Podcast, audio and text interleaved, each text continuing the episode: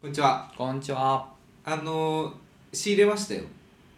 お、うつにほ。お、まい、や、結構ね出、ましたなんか降りてきた。個人的には降りたけど、うんちょっと皆さんどう思うかなっていうところでデカダンス相当良かったよ。デカランスよかった。うん使う使ってる日常で。使いたいとは思ってる。わしはこれ、かれこれ1ヶ月ぐらい風邪引っ張ってますけど、相当デカダンスな日々を送ってるよ。そうだよねうんいやいいと思うよ。そういう時こそデカダンスだよ。いや結構そううそうなんか美しく感じるようなデカダンスって言葉がね、うというところであのね私が知ってる美しい日本語を皆さんに聞いてほしいっていうコーナーなんですけれども、はいこれわかるかな思考趣向。し思考思考ね思考相撲の思考あああ、漢字違うようん。思思考を思考考を。思思考を、考うじゃなくて思考をね。思考をいや、わかんない。どういうこまとあ、漢字はまずじゃあ後で発表するとして、うん思考をって聞いてどうですか思考って聞いて。思考、うん、思考ね思考かーってちょ使い方がわかんないからさ、なんか例文、例、なんか、そう、それっぽくちょうだいよ。まあ平田先生は結構思考だよねああ、そういう感じ。思考だよね絶対ネガティブな意味だよ。平田先生によってプラスのことないよ。思考ですね白田先生は結こ構う、なんか、運が悪いとか、なんか、うん、うん、そういう感じ空回りしてるとあーなかるほどそういう感じじゃあ漢字なんて書くかって いうとうん「醜い」に「男の「って書くのただよただよひどいじゃんいやじゃあただひどいじゃん、うんただよこんな書いて字の通りの意味だったらわしは発表しないわいけやですよ書いて字のあそういうことねそうそうし移りほどしかもそれ「思考」って読むんだでもそれ見思た考ことあるよそのだから「武男」とも読めるそうだよね武男だよねただ武男と思考だとやっぱ違違ううん意だ味がね入ってくるんですよへえ分かんない、一つね思考意味二つあります一つは醜い男うん、まあそうまあ書いて字の通りうん二つ目強くたくましい男へえすごいよいやいや読み取れこない読み取れないもう醜いっていうのが来ちゃうからうんでもさダブルじゃあダブルミー会話に載せるとさ、うんまあ、知ってる人は頭に浮かんじゃうけどまあ漢字は分かんないからね、思考っていう意味をさうん、知らなかったらいや君思考だよねみたいな、思考し調べる結構そうなんだだけどさこれさ難しい話で、うん適当って言葉あるでしょうんあれもさ難しくて難しいね適当な量うん入れといてくださいじゃあ適当に用意しといてって言われたらさいい加減な量の時もあればさそれそうそうすべき量って意味もあるいや俺さそれいまだに分かってないんだけどその適当っていうのはさ、うん意味一つしかないと思っててうんそのだから吉名にするってことよねそれ適適はい度にうんしといてっていうのがてあの漢字で言うとあのねいわゆるはいあっちのビジネスで使う時の適当うんあれの派生がそのなんか大雑把にみたいなものになんかつながってきちゃってるな気がするのよ。だ例えばねうん水100リットルうんっていうのがうん依頼内容だとして、うんちゃんとぴったりしないといけないなら水100リットルって言うじゃない、うんだけど、まあ、このお茶碗に適当な感じで水をっていうのってさ別に100リットル測んなくても、まあ、なんとなくお茶碗にいい感じにっていうわけじゃんうんこれってさいい感じにって意味だけど一方で適当にっていう意味に派生するケースもあると思うんだよだってそれ測ってないんだもん100ってはいはいはいだから100に対してうんプラマイがあるっていうのは、うんまあなんかちょっと大雑把じゃんうんうんだから言ってみればこの適度にいい感じにするっていうのと大雑把にやるっていうのはほぼニアリーイコールな意味だと思うんだよねえーむずわかる、なるほどまあその点に関して思考には思い考はさ真逆の意味をさ絡んでるわけですからさやでも難しいまあでもまあでも平田先生の場合はどっちもだよなぶ見にくいか いやわかんなない 見にくい醜くないか醜くないまあ確かにね見え張ってるとこはたまに見見にくいなって思うことも本当にいいと思うこともあります 一番嫌な方じゃんその見た目じゃなくてその人間性 的だってにさ我々だって嘘じゃんだって新幹線より早く走れる人なんてさ、ジョークじゃない ジョークじゃないそれはまあねまあ、ただ強くたくましい男性だなとかいやそれ使えないよだって思考いやだってえどういう時に使おうと思ってんの その日本語いやだからユーモアも困惑させたいなって思うそれこあーそ知ってる側からのこうマウントの取り方ってないんですけど平田先生に対していや平田先生はマジで思考じゃあ今度麻雀する時とかに熊に行ってみ俺その間トイレ行くから成美さん行った瞬間トイレに上がるよ俺もう怖いから思考思考って言ってさ調べてみとか言って調べるわけじゃん確実に手手が出 るよいや違う違うね違うって2行目見てみみたいなそうそうそうやいやそんなんだよこあーなんだってなるわけないじゃんそのなんかあの音もいいんだよ思お考あまあね伝えづなんからい思考いや難しい、ね、なんか結構さうん可愛いよ思考で言いづらいなでもうんうになっちゃうそうそうそううそうちょっと聞き取りづらいよね思考おおって続くとねうん思考だねいやきついわそれはちょっとちょっとビビッときちゃったねこれ見て来ちゃったかうんいやまあ確かにそういう意味があるっていうのは意外だっただから必必ずしも思考って書いてあってうん例えばねそれこそ小説に書いてあってこれは別にその人をなんていうのネガな意味じゃなく使ってる可能性もあるんだなっていう広がりを感じ取ればいいわけねこれ芥川龍之介使ってるらしいあそうなんだ誰ん誰が思考いやわかんない小説の中のキャラクターかわかんないですけそうかど、うん、あごめんなさいこれあの例文に載ってましたああ芥川龍之介の「奇怪な再会」っていう作品に、うーんうんこれは黒いから思考ですよねどっちなんだろうどういう こといやわかんないちょっと次途中でしか抜粋されてないから黒いから思考ですわねえー、どういう意味だ裏で俺の兄貴は思考だったなああまあそれはねどっちなんだよだから結局どれもわからないんだよ思考はいいがひげが生えてる、うん、強くたくましいのがいいはひげが生えてるからなみたいな醜いのは仕方ないけど醜い上にひげが生えてるからどうしようもないっていう意味にも取れちゃ うからやっぱ難しいんだよねいやこういうとこは日本語の面白さってあるなってまあね私は思いましただからあれだなあの国語のそれこそ教科書文に脈だよそうここここの思考はどっちの思考かそうねあの子は一人で冷蔵庫を持ち上げる思考だそれ分かりやすいでしょ見にくいわけないもんそうだねんそうだよねそうそう確かそうにそうそうそうだねもしくはその制服の下に蛍光黄色のパーカーを着込む思考だ思考これどっちだ難しいねどっちだこれ はいはいというところで、はい今週の「うつにほ」ははい思考でした思考はいというところでやっていきましょう使えないな荒沢男2人が中野の中心で愛を叫ぶ荒沢男2人が中野の中心で愛を叫ぶお互いの好きなこと山根宣言もやったこと えー、どうも年末の過ごし方はデカダンスな日々を送る鍋です年末の過ごし方は、えー実家で麻雀をすうるん矢口ですあのね弊害が起きたデカダンスという言葉を使い始めたことによるうんそれが非常に前向きなものだと今までよりもうん一層強く感じ始めて、うデカダンスな日々を送ってもなんかいいな、んうんいやえいいと思うよ本当になんでデカダンスじゃないいじゃん別にで私は本当はね、うん私自身は本当は友人と遊びたがりなはずだし、うんうんそうすることで得られるまあねパワーみたいなのはうん絶対にあるはずなんだけど、うデカダンスにはまりすぎた結果うんその選択肢をあの、ね、選びづらくっていう。まあそれはさい 今はってことなんじゃない今体が求めてるのはデカダンスなんだそうそういやまあね、うんいいのよ結構デカダンスな日々を送ること自体は、ううんん、なんかねわかる逆に成長につながる気がいすやる本当にそう思うう永遠に一人でいることは28ぐらいになった時にふと気づいただから今まで本当全力でもうなんていうの走り続けてることが正義だとうんなんかずっと思ってたけど違うなってうんゆっくり休む時間も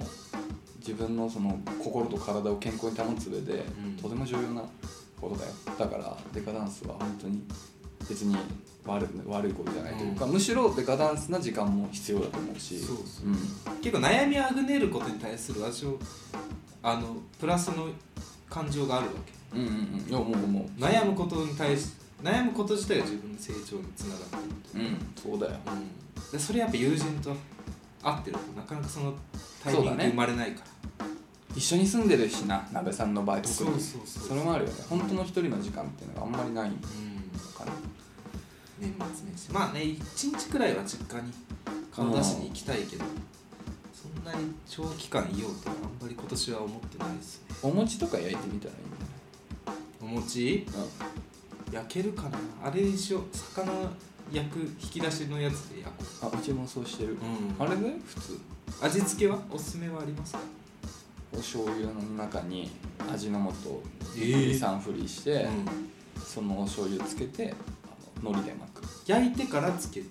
焼いてからあ塗るとかじゃなうんまあ塗ってもいいかもしれないけどそうするとあの汚くなんていうの洗わなきゃいけないか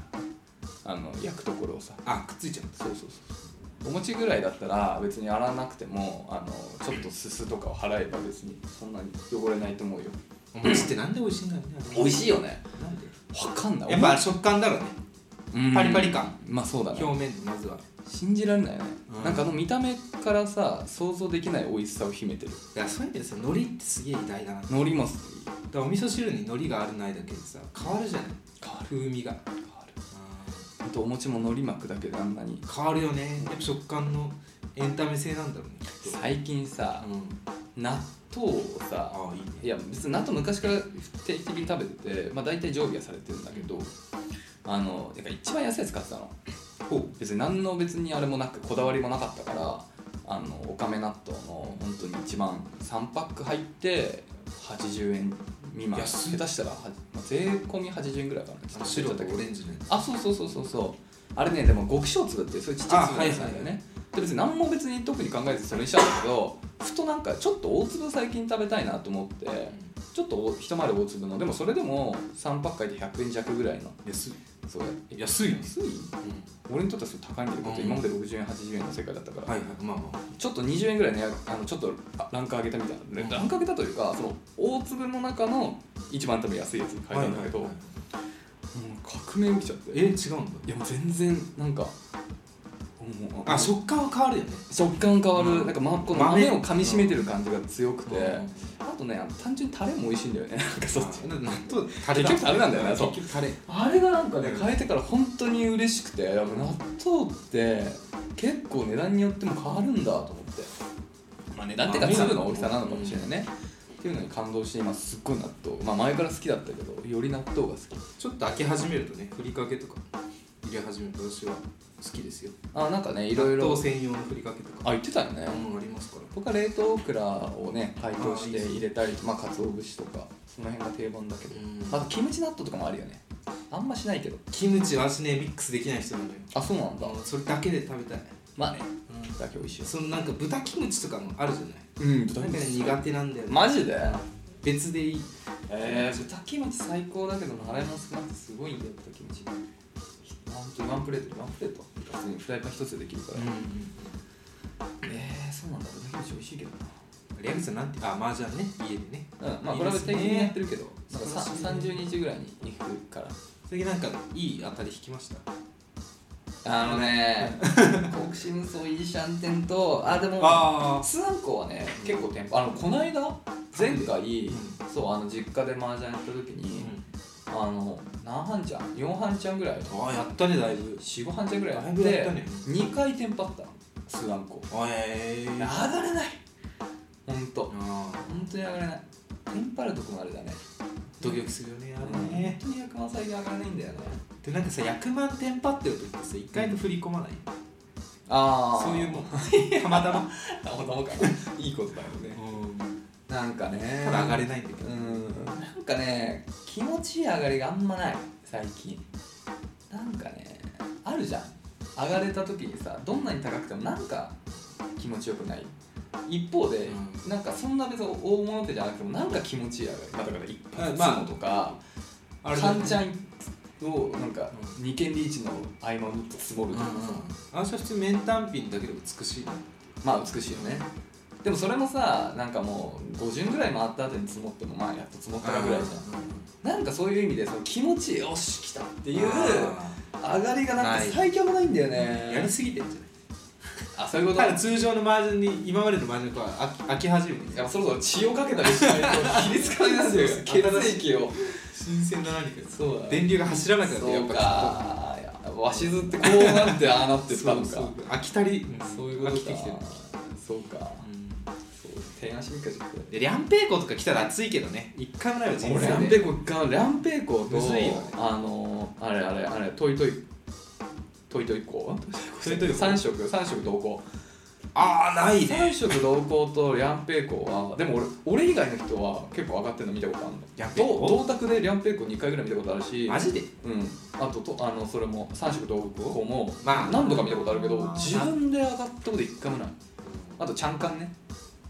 あのあ大チャンカンね大民間だけはいはいどはいあこれあのあのジャンタマ出た時1回ちゃんかんで振り込 んだ なんでこのタイミングでローンされたのと思ったけどそうあれは上さがったことない暗缶でもちゃんかんでできるできないできないあのねプラスあのルールによってはあの大あのあの国士無双だけあのる時はありっていうルールあるけあーど聞いたでもこ一とある般わ的じゃないねうん聞いたことあるエメリグとかではないし多分ちゃんとはないんじゃないかなはいはいうん大民そう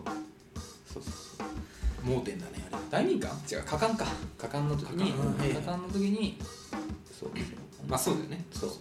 本当にあれなんかイライラするよね一回だけやったけど本当にまあ悔しいよ ね結構本当に結構悔しい本当に信じられないってち思うね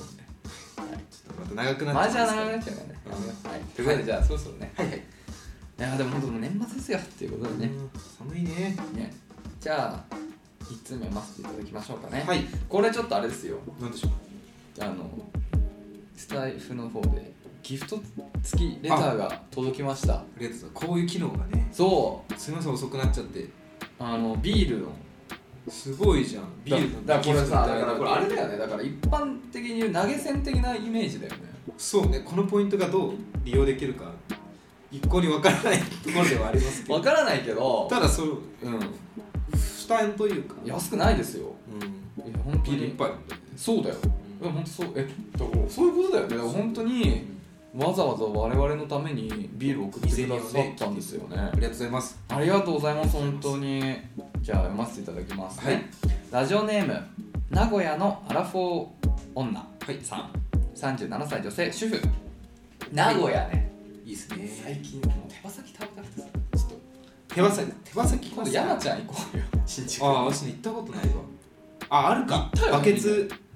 乗ってるやつだねバケツ乗ってたか忘れたけど、まあ、みんなで行ったよね高校の人一たち回だけ行った一回新新宿宿じゃないのうん行ったよねあれだびっくりドンキー近くのあそうそうそうそうそうそうそうそうピカデリーそうピカデリーのあの奥のちょっと行ったところかな、なんかあれなんかね食べ方覚えるとさらに早い楽しめるよね効率はもうねわかるカニと手羽先は本当に食べ慣れてるかあの慣れてないかがもう一目でわかるね美味しいよね美手羽味し先いでも名古屋はね本当に美味しいもん多くてもう結構多分俺旅行先で一番行ったのは名古屋か北海道あ本当う。んあの味仙っていうねあ店台湾味のラーメンね味に千人のせいだねそうもうもう本当にあれも最高だしあと味噌カツもねなんだっけなお店ちょっと忘れちゃったけどうん美味しいとこあるしあとまあひつまぶしもね当然わかる美味しいし本当に美味しいもん多いんだよあのねヤバトンは私あんまハマんなかったんだよねああなんかねサラッサラなのよ味噌が結結構まあそうかもしあれ違なういちょっと粘っこいというか粘土のあるあじゃああっち行ってほしいなんだっけないやあるよねなんだっけいやなんかあるよいや本当にね入れないんだよなかなかすごい並んでるし営業時間短い限りうんちょっと忘れちゃった名前ちょっと待って調べてくるなんかネギがね、もりもり。あそうそうそうそうそうあるよね。そうそうそうでも本当名古屋の食文化は多分合うんだよね何食べてもなんか美味しい歴史上関係あるのかあんのかもしれな。ないね、うんやっぱなんかすごいねいいんだよね本当に名古屋の食は本当に合ういや店とか本当にもう家の近くに欲しいわしょっちゅう行っちゃうぐらい本当に美味しいよなあれ名古屋しかないの静岡でいう爽やかみたいなもん一応なんか都内にもね店ってお店あんだよねある時間まがいものなんか同じ神田とかにあった気がするんだよねあそうなのでも行ったことないそうそうわかんないんだようんうん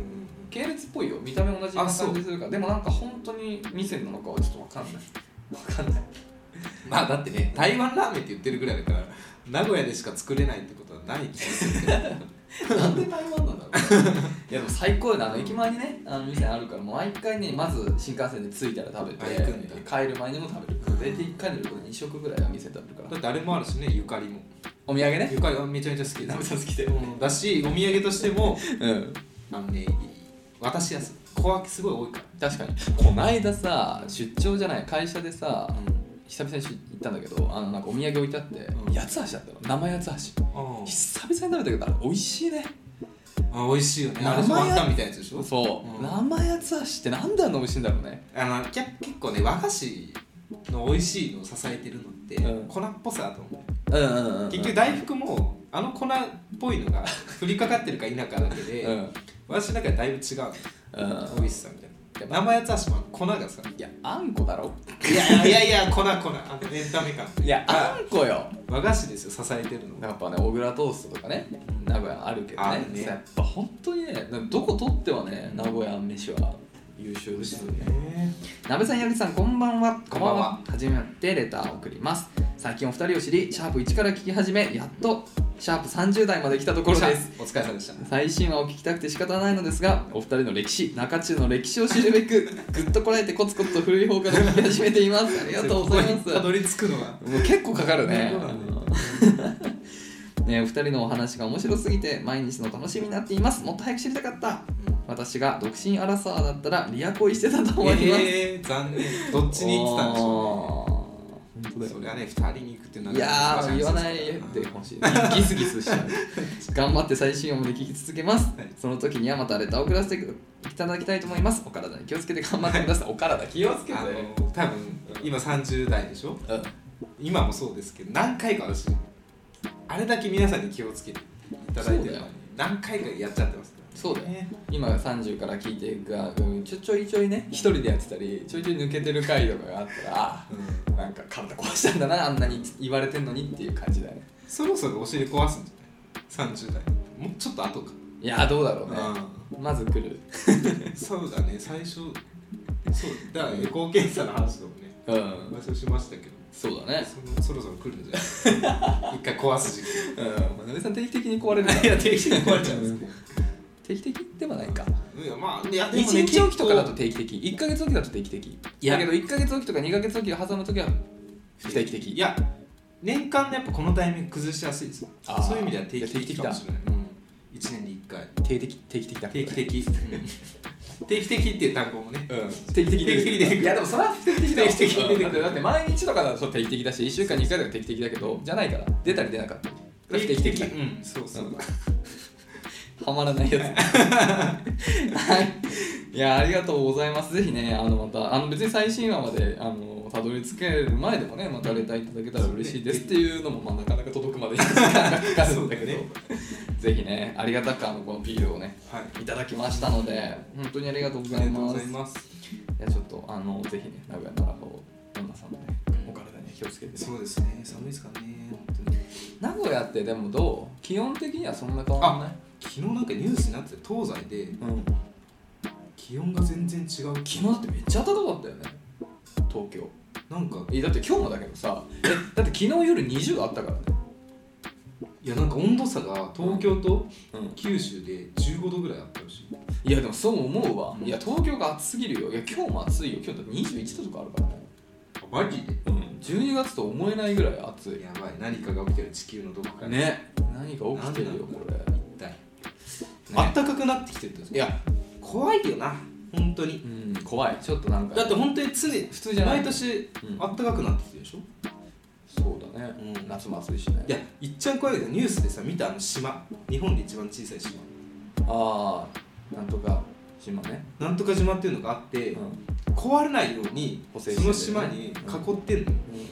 でもうその島多分大人があるまたいだら多分なんていううんうんの、三四34歩ぐらいでうんうん終わる島なのうん、うんでもさそれがなくなったら領海がねそう領海がさ、うん狭くなってくるからさ、いかんとして守らないといけないとは思うんですよ日本的にはね、うんうんでもさ海面が上昇してったらなくなっちゃうでしょ今はもっともっと高くこう積み上げてもっともっと綺麗に補正していけばいいんじゃないのだからさまあね変わってくると思うよ本当に、そうだよねうん、いや困るよ了解減ったらまただって海産物が高くなっちゃうわけでしそういうょことだよやだやだやだうんどこにあるか知らんけど日本海の方にあるの か物を知らな いからね我々そうなんです、 何島だっけっていうねあの写真はねすっごい有名だよねうん、日本一小さい島でで読めない読めるよ俺絶対はいえー、続いてなんで名古屋からこの話になるああ異常気象ね異常気象ねあ沖ノ鳥島お沖ノ鳥島え沖ノ鳥島って読むんだそれ世界最小の島って、世界最初なんだそう沖ノ鳥島9メーター9平方メートルってうんうちのリビングより狭いマジででもそれを島って言う言ってんだろうでもどっか違う国とか本当にそれ島って言うんですかなっみてたいな議論にはなるだろうね9今9平米だったよねううちのキッチン3平米ぐらいうち狭いんだよねあもうちょいあるか45ぐらいんまあでもこれのおかげで生まれる了解も足してあげようようんえ了解だよそれ とんでもないでし足してあげようょ とんでもないでこしの子ょがいるおかげで、まあそうだよね広がってるわけとんですでもないわそれはそうそうそうとんでもないはいということでだから気温の変化だ発症したわしの子の今抱えてるアレルギー性鼻炎みたいなのも、うんそっから来るもんないや本当は温寒暖差でうん生まれるらしいですよ、あそうなんだそうだこの時期にこうなる人が多いって話です、なるほどねいやほんとちょっとでもそういうのはやっぱね気温差は結構体調にも影響あるから気をつけないとねうん暖かくなったあらとね年取るとね乾燥し始めますから体のありとやれるところまあねが圧倒的に、もううちの加湿器はうん、必要ですね日々ガンガン頑張ってるよはいありがとうございますありがとといううこごとでじゃあ次のレター読ませていただきましょうか、はい、えーラジオネーム犬より猫派うん、虎猫好き虎猫女性25歳うん僕も猫派虎猫なんだ虎猫ってあれだよねあの虎みたいな模様タビーっていうやつだなタビーあのなんかねいあの猫とかの毛の毛の色でそうブルータビーとかえー、タビブラウンタビーっていうこのタビーはその虎猫の虎虎ほんと虎みたいなそういう縞縞模様っていうとちょっと大げさだけどあるねめちゃくちゃ一般的なやつだよ、うんそうね、うん眉間のあたりがねこそうなんとかタビーっていうのが一番多いと思うから色としてうかわよかわいいよね可愛いな猫ちゃんね僕も猫猫派ですよ当然はじめましてはじめまして出ましたよお二人の声が好きでハマって暇さえあれば拝聴していますまだ制覇はできていませんが悩みがあったのでレターを送らせていただきまあすりがとうございまありがとうございます私は、えー32歳の男性と遠距離恋愛中で3年目です、はい1ヶ月えー月1で会っていて「おはようや」えー仕事お疲れ」の LINE を毎日送り合い電話も週23回はしていてまめに連絡を取ってくれる方です彼の雰囲気や顔大人な感じが好きです2人の間だけですが結婚の話もあり、えー来次の春来春には彼の元へ行く予定です、えーこの状況の中私の中にお別れしても、えーお別れをしようかなという気持ちも芽生え始めましたうん同世代の男性と交際した方が楽しいんじゃないかとかもっといろんな男性を知りたいとかもろもろの思いが生じた始めたからですまた趣味や価値観が一緒の仲の良い男友達も近くにいて、えーその子と付き合ってみたいと思う時もあります過去一度告白されています今の彼と結婚したらそれはそれで幸せになると思いますお二人は別れた方がいいかこのまま結婚すべきかどうかあどう思われますかぜひ、えー考えお考えをお伺いしたいです今後もおたお,、えーお体に気をつけてうんえーお仕事もラジオも頑張ってください楽しみにしていますということで皆さんもお体ね気をつけてっていや言って本当くにださいます本当恥ずかしい 限りですね気つけまあね気はつけて気はつつけてるんだよけどまあね まあ毎日じゃあしてますかって聞かれてちょっと定かではないですけどえしてないああ家出ない時はしないかうんしないあそうだな家から出ないかしないでした方がいいんだけどねはい換気とかもさしなきゃいけないんですけどもああう天気的1にヶ月家にいるとさ寒くてさ暖房入れたまま換気してる時のあのし幸福感って何にも変えられないああいいですねうんそういうやり方があるからううんん暖房つけたまま換気マジでしよあーほんうち猫いるから基本暖房消すことないからさああそっかそっか幸せなるほどねね、なんか本当快適すぎてもう延々そうしてた寒くないのか勝つの暖房がまあまあまあ、うんちょっと涼しかったりはするけどでもやっぱ暖房あるからねそんなには一気に寒まくなあらなそい、昨そう今日中はねそうそうそう暖かいじゃんうんまあ日中は暖房消しても全然いいと思うけどね、うんその空気の入れ替え的に気持ちいいんだよねはいいやー、なるほどまあ、ね、これね結婚に何を結婚に対して何を重きに置くかと思うんですよ、うんまあ、例えばじゃあ趣味や価値観が一緒の人と結婚したいっていうのであればじゃあ今お付き合いしてる男性とは、まあ、趣味と価値観が合うのか合わないのかみたいなところはそうだ考ねえた方がいいと思うんですけど、まあ、私はねいろいろねうん独身ですけどずっとうん結婚においては趣味や価値より生涯通してうんストレスが溜まりづらいかっていうところが大事だと思うんですうんそうだねいや仮に趣味や価値観があったとしてもさ、うんやっぱ友達と結婚相手って私は違うと思うんですよそうだうねんでそういう意味ではそのシニア価値観じゃない方今回じゃあ何十年今後過ごしていく上でずっと一緒にいられ生活できるかみたいなところを考えた上で決めるのがいいんじゃないかなとは思いますかそうだねそうだねなんかあれだよねあの本当にこういう選択は難しくて多分どっちを取ったとしてもまあね正解はねいいこともあるし多分後悔にちょっと残ることって絶対あると思うどっちを取っても絶対にだからもう持てる限りの想像力でこの場合はどういうことが良くてどういうことを後悔してでこっちに行った場合はどういうことが起こるかっていうのをちょっともう本当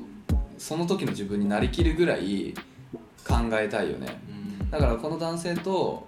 結婚っていうルートうんにするとまあなんかこの今のさ3年で築いてきた関係性っていうのもまあ保ったままよりそこをどんどんさ深くできる今多分2人の共通の楽しみって多分いろいろあるわけじゃん3年付き合う中で2人のだけの共通のなんか思い出共通のもしかするとなんかワードがあるかもしれないしなんかそう面白いね何かがあるかもしれないまあ趣味が合う、ね、友達の方が合うって言ってたけどまあこの人とも合う趣味はまあ何かしらあるかもしれないでその人っていうのが今の状態で、まあ、それをだからキープできるこの先もどんどん膨らましていけるっていうのがまあいいところだよね、まあ、一方で後悔としてはやっぱその男友達とのまあ未来もあったかなっていうところがあるうんじゃあ一方でじゃあそっちを取った場合はどうなるかっていうのを考えるとその男性と同じ収入を持ってまあ幸せになれるかもしれないっていう未来でも後悔としてはやっぱあの人の方が良かったなっていうふうに思うかもしれないっていうその、まあ、ど当然だけど当たり前だけどさ天秤をねそうその4証券あるわけじゃんっうんていうのをしっかり考えてみてその人と付き合い続けて男性とそのね男友達と付き合わなかった状態の自分を気持ちをもう一回考えてみるとで一方でその今の男性と別れて新しくその男の子とねうん付き合った時の気持ちを考えてみてもうその場になりきってたよ意外とやっぱ別れた瞬間に寂しくなることとかってあるからあるねそこのやっぱなんていうのあれは結構慎重にねした方がいいケースもあるからもう本当に別れたつもりになって難しいけどでどう感じるかっていうなんかやっぱりねそのどうしてもだけどさ前もなんか言ったかもしれないけど友達ってさもしかするとその人の全てを見えてない可能性もあるそうだね一緒に生活もしてなければ、まあ連絡頻度だって多分ね、うん今の人の方が多いわけじゃんそうねだから、まあ、その人と一緒になることで悪いところはもしかすると見えるかもしれないよねっていうところはまあリスクとしてはあるとかね、まあ、そういういろんな現実的に本当に付き合ったとしたらどうなるのかっていうところをちょっと本当持てる限りのそうねそう想像力で、ねうんそうちょっと自分に落とし込んでみてっていう判断だよねでどっちの方が本当澤部さんも言ってたけど自分のねその将来像にうんマッチするかっていうまあまあ究極どっちを取っても本当に後悔はうん若干残りはすると思うんそだれよ、はそうだよねそう2つ選ぶそう2つか1つ選ぶそう絶対それはもうそうだからただじゃあその後悔がねできるだけ少ない方というか、うん、っていうようにね改めてちょっと判断するっていうのが大事かなと思いますけど、私もそうですけど、うんまあ、いろんな今までねうんお便りいただいたり、友人男性の友人見てると、うんじゃあ付き合って3年でさ月1必ず会ってうん「あのおはようは仕事のお疲れ様の LINE を毎日送って、電話も週23するっていう人はあんまりいないと思うんですよ、まあねうん、それは非常にね、うんうんそうだねプラスに捉えていいなと思って私はめったにいないんじゃもうこのご時世いないんじゃないかな、うん正直思っちゃいますねまあかなり価値ある関係性だよだねから大事にはされてると思いますよね、そう現状まあでも実際ただまあ揺れる気持ちがあるってことはまあ本当それに釣り合うぐらいこのね男友達もまあ魅力的っていうことではうんそうまですあねあるとは思うただまあだから本当にそのその後だよねそのなんかこれから長く連れ添うっていうところを考えて自分が幸せになれる道はどっちかっていうのをね突き詰めてみてほしいよね難しいよね本当にでもまあいい悩みではあると思うそう ね選んだことなんかほぼないですからどっちがいいかなみたいそうだから本当にちょっとあの審査員になった気持ちでね、うんなそうね、うんはい、いいと思いますまあやっぱ結局は自分の幸せが一番っていうのは本当にね、うん思うから僕らもねやっぱあの犬より猫派虎猫好きさんが幸せになってほしいからまあ本当にそこはもう自分がどっちが幸せかっていうのを一番大事にして考えてみてほしいな、はい、そうだねはいありがとうございます何かねまた続きあればねはいはいレターお待ちしておりまおす待ちしてますありがとうございますえー、っともう一通ですかねよいしょほいちょっとホッとするメールだったよね31あるんレターで、ああるかあこれか全然あった何のその何ですかはい続きましてあ待って今2つ目だっけ3つ目じゃ3つ目ない名古屋であそうだそうだはい続きまして読ませていただきます、はいえーラジオネーム、えー、何ぬさん、中中のお二人はじめましてはじめましてはじめま新社会人ラジオネーム何ぬですネノはどこ行っちゃったねねのは、うんそうだね早速なのですが私は先日 何いやなるほどです同僚に振られてしまいましたわら、はいえーその理由が職場恋愛はしない同僚ならなおさらというものでしたあら正直全然納得できておらず、うん仕事は仕事で割り切って仲良くはしてるのですが休憩だったり同期会だと塩対応をしてしまってますかっこあんまり良くはないと思うのですがはいやはり近く、えー近いところにいる関係性でなかなか諦められませんうん他の同期と仲良くしているところを見てもなんだかなと思ってしまいますしなんとななんとかならないかなと思っています職場恋愛の、えー男性側の意見やこういう時の対処法を教えていただきたいですよろしくお願いします職な場か恋な愛か不可解な話ですよねそのやっぱ同期同士の恋愛でさ、弊害となるのが周りとの空気感が乱れることなんですよねいやたださそれは避けてるわけでしょ割り切ってるって仕事中はーうんで同期中の同期会でもさうんまあこれが逆にマイナスになってるのかもしれないですけど塩対応してる割り切まあ私の中で割り切ってるのかなうんと思うんですまあ、例えば仲良くしすぎてさ仕事に弊害が出始めたら別れやっぱ別れようってなるの分かるんですうん変な噂がね立ったりする可能性もあるからさ、何なんだろうねっていうところで、まあ私も職場恋愛ってやんない方がいいなって思うタイプなんですけどそれなんでかっていうと悪い意味で私が女性に対して結構しょっちゅうイライラさせることがあるのであのまあ喧嘩するわけですよ、うんまあ、そこからやっぱほころびって出始めるなっていうところで、うん悪い意味で自分を信用してるんで分かるっていうあるんですけどねなんで付き合ったんだろいやーでもどうなんだろうねいやなんか正直、うんまあこの男性側の意見をっていうふうにあの言っていただいてるんで、まあ、本当に正直ベースで答えるとやっぱね僕もねあの職場恋愛はなしだなって、うんもう職場っていう時点でもうどんなに素敵な女性がいても恋愛対象にはちょっとならないんだよねうやっぱねあの全然悪くないよ悪い意味じゃなくやっぱコンプライアンスだね全ては、うんいやそうだねうん、コンプライアンスのところを考えた時にやっぱリ恋スク愛を感じちゃうそうそう社社内でまあ恋愛に関わらずその女性と近づくっていうのはもうリスクしかないうんリターンに見合わないリスクがうんあるよねあるねでもそれはいいことだと思ってるんだよね、うんやっぱりだからそのまあお互いがね別に良ければさそれはあのコンプライアンスではなくてね別に単純な、まあ、恋愛につながるんだとは思うんだけどでもまあそれはさ自分目線でしかわからないからさ、そうね本当の意味で相手がどう思ってるかわからないじゃないうんだからもちろんうまくそれでいきゃいいんだけどなんかうまくいってると思って近づいてたけど向こうは嫌だったって場合は、まあ、これはさっき言ったようにコンプライアンス違反になるわけようんっていうようにさなんか絶対的なあなんていうのセーフティーはないわけようんっていう中で恋愛をするっていうことが果たしてそれはなんていうのかなそのねその仕事っていうのがさやっぱ生きるライフラインなわけじゃないっそうねっていうところを考えたらリリスクに見合うのかっていういやそういうことだいうことを考えるとねこのご時世恋愛をね会社に持っていくっていうのはねあもうあのなんていうの会社で恋愛しないっていうふうに決めてるっていうのは本当に理解ができてしまう、うんまあ、もちろん人によるとは思うよ、うんでもそれでも別にいやかん特に関係なくね恋愛をするよっていう距離感を考えて恋愛するよっていう人も当然いるとは思うけど、まあ、一方でこの彼のように職場はありえないっていう人は、まあうん気持ちは正直わかるし僕もそう思ってるちゃんと言ってほしいけどねそう思ってるからねどうどういうことちゃんと言ってんじゃんいやその例えばじゃあさリスクがやっぱりあるからさとかっていう話をねまあねでもまあうんまあねまあそう確かにねいろんな理由があるかもしれないねまあ僕の場合はそういう理由でないんだよねでもこれはご時世的なこともあるし世の中的なこともあるけどでもそれでいいとは思うんだよね別にでもまあなんていうの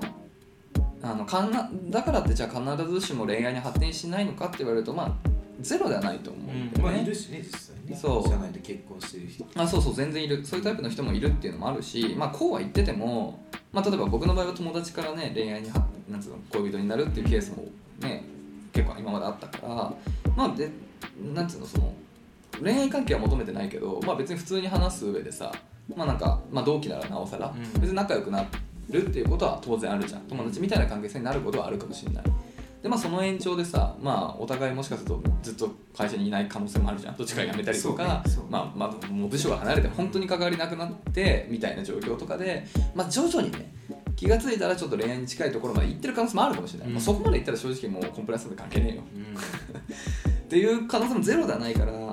ただだからこういうなんていうのかな割と積極的に今から付き合おうねパシっていうようななんか約束を取り付けるっていうのは正直ん、うんこの相手には難しいと思うそうね相手がそういうスタンスかだかららそうだからまあ徐々にねなんか今みたいなそのまあ同期会とかで普通に会って楽しく話すぐらいの関係性を一応保っておいてまあ将来的にどうなるかっていうぐらいでいいかなとは思うな。まだにいるもん社内でやっぱ男女仲良くするしてるとおじさんとか言う人いるもんえおいお前付き合ってんのかみたマジでいなやっぱでもねそれセそういうクハのラじゃんそういうの聞くと、やばいなあの聞き届いてないなそれへやっぱりよくよくないなっていうかリスクあるなって思っちゃう、え今時いるんだそんなめちゃくちゃ危険じゃんえそれ一発で首もあるよ全然まあありえるよね、うんまあ、どういう環境どの場で言ったかっていうのもあるとは思いますけどえー、このご時世そんな人いるんだまだいますね意外だなへえでもまあ本当にだからねそういうなんつうの昭和の時代だったら許されたこともね当然だけど時代によって変わってきて今は多分かなりそこが現状になってきて合ってるよね、うん、っていうのが、まあ、浸透してるじゃないで僕は別にそれは本当反対派じゃなくてむしろその方がいいと思ってるんだよねやっぱコンプライアンスっていうのはさ自分の身を守ることでもあるからうんそうねそうやっぱそういう意識っていうのはすごい大事だと思う本当にいつ自分がその加害者になるかもしれないっていうね危険をはらんでるっていうことを意識しながら人と接するっていうことはやっぱこのご時世絶対に必要だと思うからねやっぱそういう意味でもそういうのを遵守するっていうのは本当に大事でだからこそ自分を身のを身を守るためにも職場での恋愛っていうのはしないまあ、例えば普通に仲良くて付き合ったとしてさじゃあ仮にすっごいなんか泥沼の別れ方をするとするようんじゃあその相手方の女性にさなんかあの時は別に交際してなく無理やり襲われたみたいな話を例えば人事にされたとする当然も大変なことになるよねうねえもうやめるで済まないかもしれない下手したら、いやそうだよね、ってういうようにねまあこれは本当最悪のね、うん結構大げさな事態だけど、まあ、でもありえないでももちろんそそうそういうことが本当現実あるからっていうところまで考えると本当にまあ別にこれは多分男女関係なくなんだよね別にもうセクハラもねあれもどっちのパターンもあるからっていうようなことを考えるとやっぱりねそまあてかもうこのご時世さそういうコンプライアンス研修ってもう多分嫌というほど受けてんじゃん私結構浸透してきてると思いねますそうそうそうっやぱてりいうのをやっぱ浸透してるからこその、そういうねリスク管理というかさ判断なんだと思うんだよねだからまあまあ普通に多分今の世の中そういう風に職場で恋愛しないって思ってる人はいいっぱいいると思うからねからまあそういう相手多分今後これからも会うかもしれない多分そういうことを思ってそういう風に言ってるんじゃないかなっていうふうに思いますけどね、うんうん査定が難しいよねで決して恋愛すること自体はコンプライアンス違反では絶対ないとは思うんですけどそうその後のね動作とか動作っていうかねいやだからコミュニケーションで生まれることってありますかそのね自分から見た時に見えないっていうのが本当に怖い相手がどう感じるかっていうところでの判断になるから、だから本当にそれってさ今でこそ結構いろんなことが啓蒙されてきたけどまだまだ自分の中で無意識にこれはいいでしょって言ったことが相手を傷つける可能性だって別にあるわけじゃんそうねそうっていうようなことを考えるとやっぱ本当にうかつに近づけないんだよね特に異性にはまあ同性にもそうだけどねやっぱ店に気にするよね分かりだづかららいもん本ね当に僕は本当そういうのを特に考える人だから飲み会行っても異性の隣には絶対座らないようにして るしまあ今リモートだからすごいね本当にそう徹底してしるてるねもう嫌なんだよ、うんそういうのがそう、ん今だからリモートすごい助かってる会議室とかでさ万が一肩が触れたらさアウトな可能性もあるんだよ人によまっあて、ね触られたと思われる可能性そもあうりますなんか仕事で恨まれててそれを触ったって言われたらあーアウなトよるほどね会議室2人ではいなんかミーティングしてる時になんか急に手触られたとか言われたらあってもなくてもアウトよでもリモートならないからそうねだから鼻炎なのに会社来てるとかって言われたんですよそれも何かしかの違反を犯すかもしれない写しに来てるあの人が私の体調崩そうとしてますみたい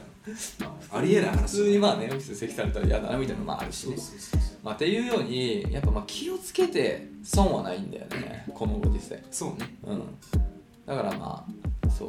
やっぱそれは時代だななおさらね新社会人とかだとねうん首やっぱ嫌じゃんやだよ煙を起こすのも頑張って入ってさうんそうそうそうそうねある程度そのここで頑張っていこうって思ってる会社自分のタイミングで辞めるなら辞めたいからね うんそうそうそうそう、難しい問題だけどねうん、だからまあ本当正直もう令和のこのご時世は職場は恋愛する場所じゃないと僕は思ってるよ、ううんん、そういう考え方の人もね増えてきてると思いますけどうんね、やっぱリスクしかないうんって思っちゃうけどねだからまあまあ別にみんながみんなそうではないと思うんだけど、まあ、まあ少なくともねあ何々さんは職場恋愛ありだなと思ってるサイドの人だと思うけど、まあ、一方でこういう僕みたいな人もいるっていうことは事実としてあるからまあなんかそういう人なんだなっていう距離感でねこの彼とも、はいうんね、関係性を築いていければいいかなとは思いますね。器用な人いるよねたまにねね全部ちゃんうまくやってる人ねそうなかなかでもそういう人って少ないと思いますからねそうだね確かにそう難しいね、うんそういうところはでもまあ僕はいい時代になったとは思いますけどねそうですね守られるそうそうそう守られますよねそようり一層今までよりそういうことですうはいっていう感じですかねはいというところはねはいということで引き続き恋のお悩みだったり恋愛関係ないことどんなことでも構いませんので概要欄にあるスタンド FM のレターフォームもしか見ればのお便りお待ちしておりますメールアドレスは info.nakachu.gmail.com 中津のスペルのべそんん NAKACHU でですすお便りお待ちしております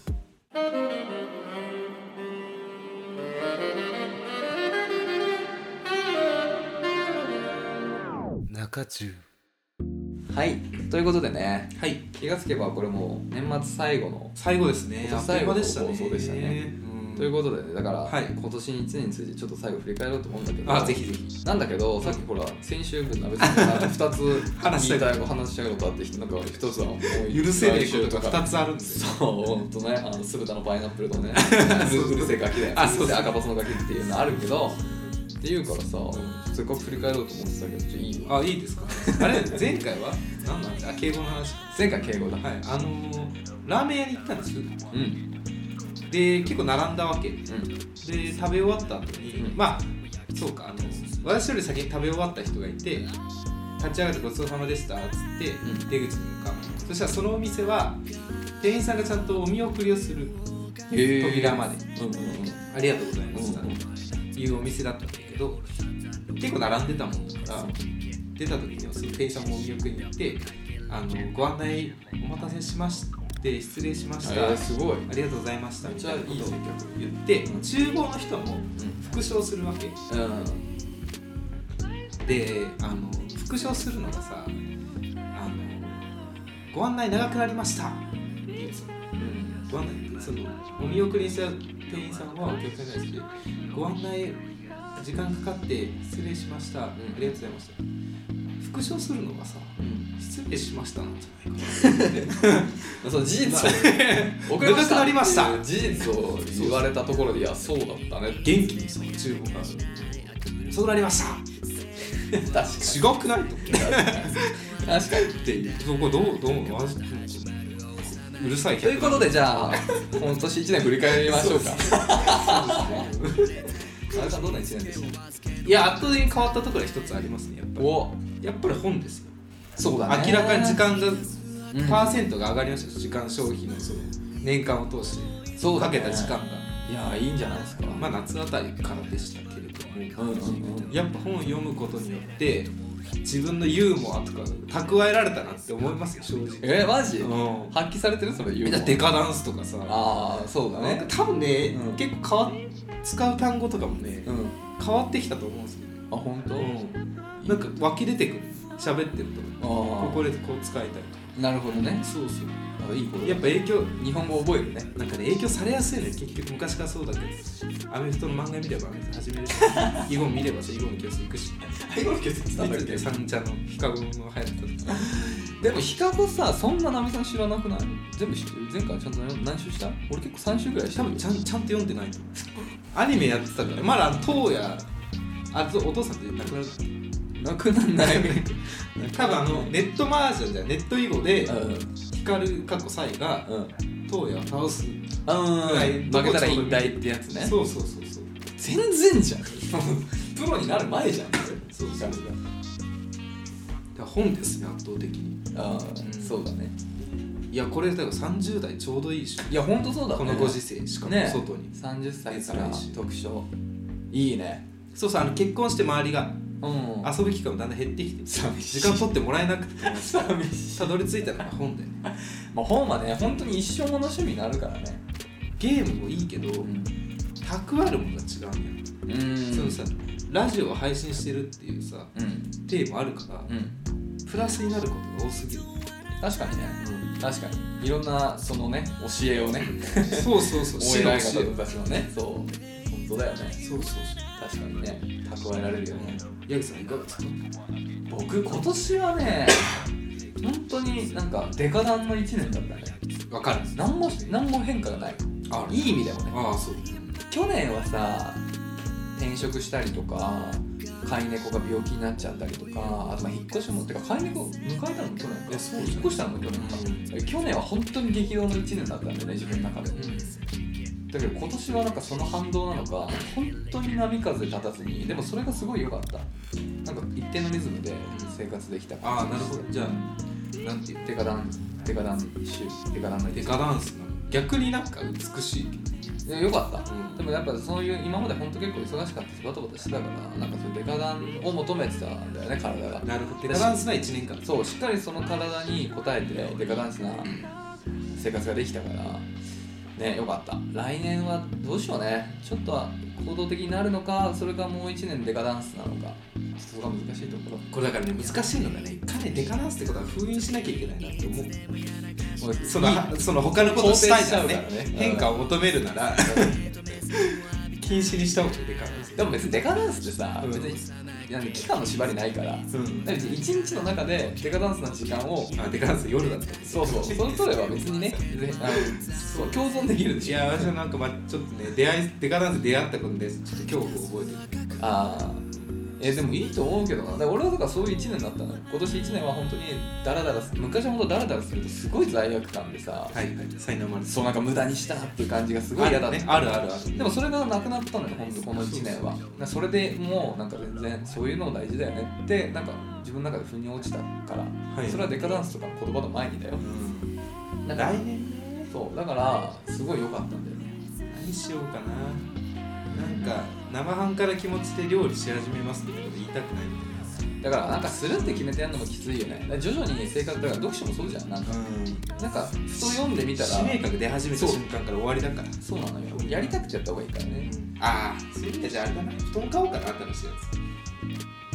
つ質のいいものを使ってないから一さ瞬で終わる わいやいや来結構年いややること布団買うの選ぶ一瞬で終わるわ選ぶのって難しいのよまあね体力いるのよやばい気持ちはわかる見に行かなきゃいけないしそうね実物みたいよねちょっとそうそう寝てみたいしだって決して安いものじゃないし難しいよそうだね確かになんだろうねそうだね来年来年あれですよあの6月だっけディズニーのファンタジースプリングだっけ101年目のディズニあそういうまあそそういうにはかかってないけどああそうディズニーシーに新しいあのパークパークっていうかエリアがーえちょっと広がるディズニーシーがあに広がる、そうそうそう今までなかったあのフライングカーペッはいはいトジャスミンフライングカーペッ何もわからんトアトラクションあのアラビアンコーストの奥あたりにさらに場所が広がって新しいホテルもできるえどういうこと面積が増えたのてかまあもともとディズニーってそっち膨大に持ってるんだけど裏に使ってない土地があたくさんあるのよそうなんだそうすごいねそう拡張したの拡張できる、えーだからすげえまだまだ拡張の道あると思うあそうなんだそうそう広がるそうたまに拡張されるんだけどそうそれで拡張されるのが来年6月で5月ぐらいからプレイやるから、まあ、だからもう結構できてんじゃない今の段階でも割とそうあのアナ雪ねあの感じとかラプンツェルとかピーターパンそういうなんか結構結構大掛かりで、広げてんだうん、変わらんじゃないかなまたこれってな株るああと わかんないでも最近ニュースになってたよもう上がってきたかあ。ディズニー社とさバチってんでしょイーロン・マスクあ、そうなのへディズニー社はもうツイッターやば今後出さんえ。言ってることに対してイーロン・マスクがあ、あ俺らぬことを言ってるウォルト・ディズニーカンパニーでしょ、それは。日本のパークはオリエンタルランドだから。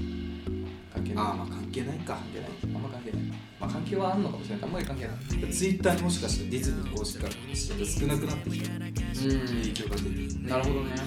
なるほど。そうあれだわそういう意味では見た目で言うと「ハリー・ポッター」のようかなああ。そう、今ね、映画ね今てか去年ぐらいからね、あの、ほんと、ネットフリックスとかで見れるわ。なんかさ「ハリー・ポッター」好きな人が話してる時ってみんな楽しそうなのうん。うん。やっぱいいんだろうなと思って「スター・ウォーズ」もそうだったけどやっぱ面白いもんね理由があるはずだからそうだね、確かに。そろそろ知らなきゃいけないしそれこそ本当に共通言語として知って損ないからね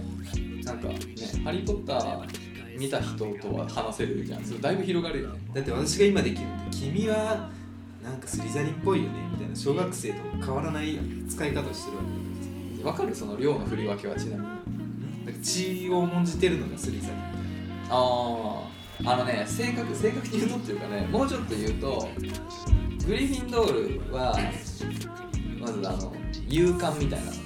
のがすごいキーワードあ主人公気質そう主人公気質グリグリフィンドールねでスリザリンはもう狡猾さっていうかある意味グリフィンドール知ってんだけどもうとにかく目的のために手段を選ばないでもそスのケみたいなまあそうだねでその目的意識がすごく強いだから本当大きいことを成し遂げられる人は多いあそうなんだでレイブンクローっていうのは知に長けた知の好奇心に長けた知的好奇心その、まあ、とにかく頭がいいっていうような感具じ材を吉みたいな感じそうでハーフルパフっていうのは、まあ、どれにも入れない人も誰でも受け入れるいいじゃん、 優しいっていうのを売りにしてるけど、う落ちこぼれってよくバカにされてるのはそういう理由ん、でもさどんな生徒も受け入れるよって言ってる量分けてるでしょ逆にさ4組で住んだ方が良さそうだけど学生の生活を送る上ではどういうこ違とう考え方違う可能性を秘めたさ少年たちがさ同じ部屋で過あごした方があまあねでもまあ談話室とか寮は違うけどでも授業は合同で受けたりしてるしあーなだるほどから別にだから違う寮同士でカップルがいるからいやこれ当然だけど難しいでもなんかさそれこそ文学部 VS 運動部みたいなさあそういう構図一でき個るのさうんまとめちゃうとさうん仲間意識がどんどんさ尊重されていくでしょそうだよグねリフィンドールが最強だぜみたいないやそうでもまあそのことによる絆とかチームワークっていうような意図もあるんじゃないで僕わかるんだよねガチ組み分けすると鍋さんはね結構グリフィンドール気質だねあの勇敢な主人公気質あると思ああなるほう、うん、なんかそういうのが好きそうああななんるかほ狡猾さともちょっと違うしその知的さともちょっと違うし優しさともちょっと違ううんしやっぱそこの4分類だとやっぱ一番グリフィンドールがねなるほどねピタッとくうんどいいじゃん僕の場合はハッフルパフかスリザリンだと思うねああそうグリフィンドールの主人公気質ゼロで知的さもゼロで優しさもないけどその誰でも受け入れるハッフルパフか、まあ、昔は結構その目的心強かったからね、はいはいはいガリガリ頑張ろうっていう意識あったから、スリザリンかなって思ってハブルバフかななんかリアルに組み分けされるとそうなると思なるほどね小学生はそういうところまで加味して話してたのすげえじゃんうまあイメージじゃないイメージでもマルフォイじゃんだって小学生スリザリンそうだねいやあのねそうなのよあの作品の中でスリザリンがヴィランとしてまあそれは物語上仕方ない書かれすぎてるあそ釣うり鳥出身のいい人っていうのがほぼ出てきてないからあ作そう中あそうそれがよくないよねでも実際はいるわけだから多分ね原作には出てくるんですよあんま出てこないあ原作としてもあんま出てこない釣りそうだねなるほど釣り鳥の卒業生って誰なんだ本当まあスネイプの釣り鳥とかかなスラグホーン釣り鳥ちょっと出身わかんないよなまだそうそうだからスネイプ先生のいい話とかさ噂には聞くんだけど知らないのスネイプ先生いい話っていうのはあるけどよくよく考えてみると結構きついんだよね本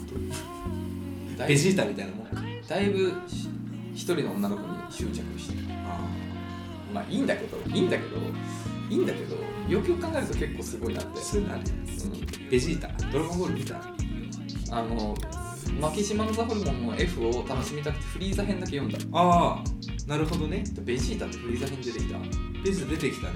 お前がナンバーワンだあ違う覚えてないベジータはその時多分仲間だと思う一緒に戦うのフリーザと悟空ってあ悟空とフリベジもータともとと一緒敵にだったけそどう今日うんあそれは、うん、熱い展開だねで昔悪いやつだからベジータうん結構業が深くてあーそう仲なん間だ面してるけど意外とやってることやってるから許されねえだろお前みたいな だそうそうからサスケがあの里に帰ってきた的なやつだそうそうそうお前やっこうなことしたよねみたいなそうそうそうそうだよね。そうそう そう忘れてねえよ。そうそう確かにね。確かに。いや、そこなんだよね。そう。いや、まあ、ハリー・ポッターぜひね、あの、本当僕好きなんで。うん喋りたいですねやっぱ「スター・ウォーズ」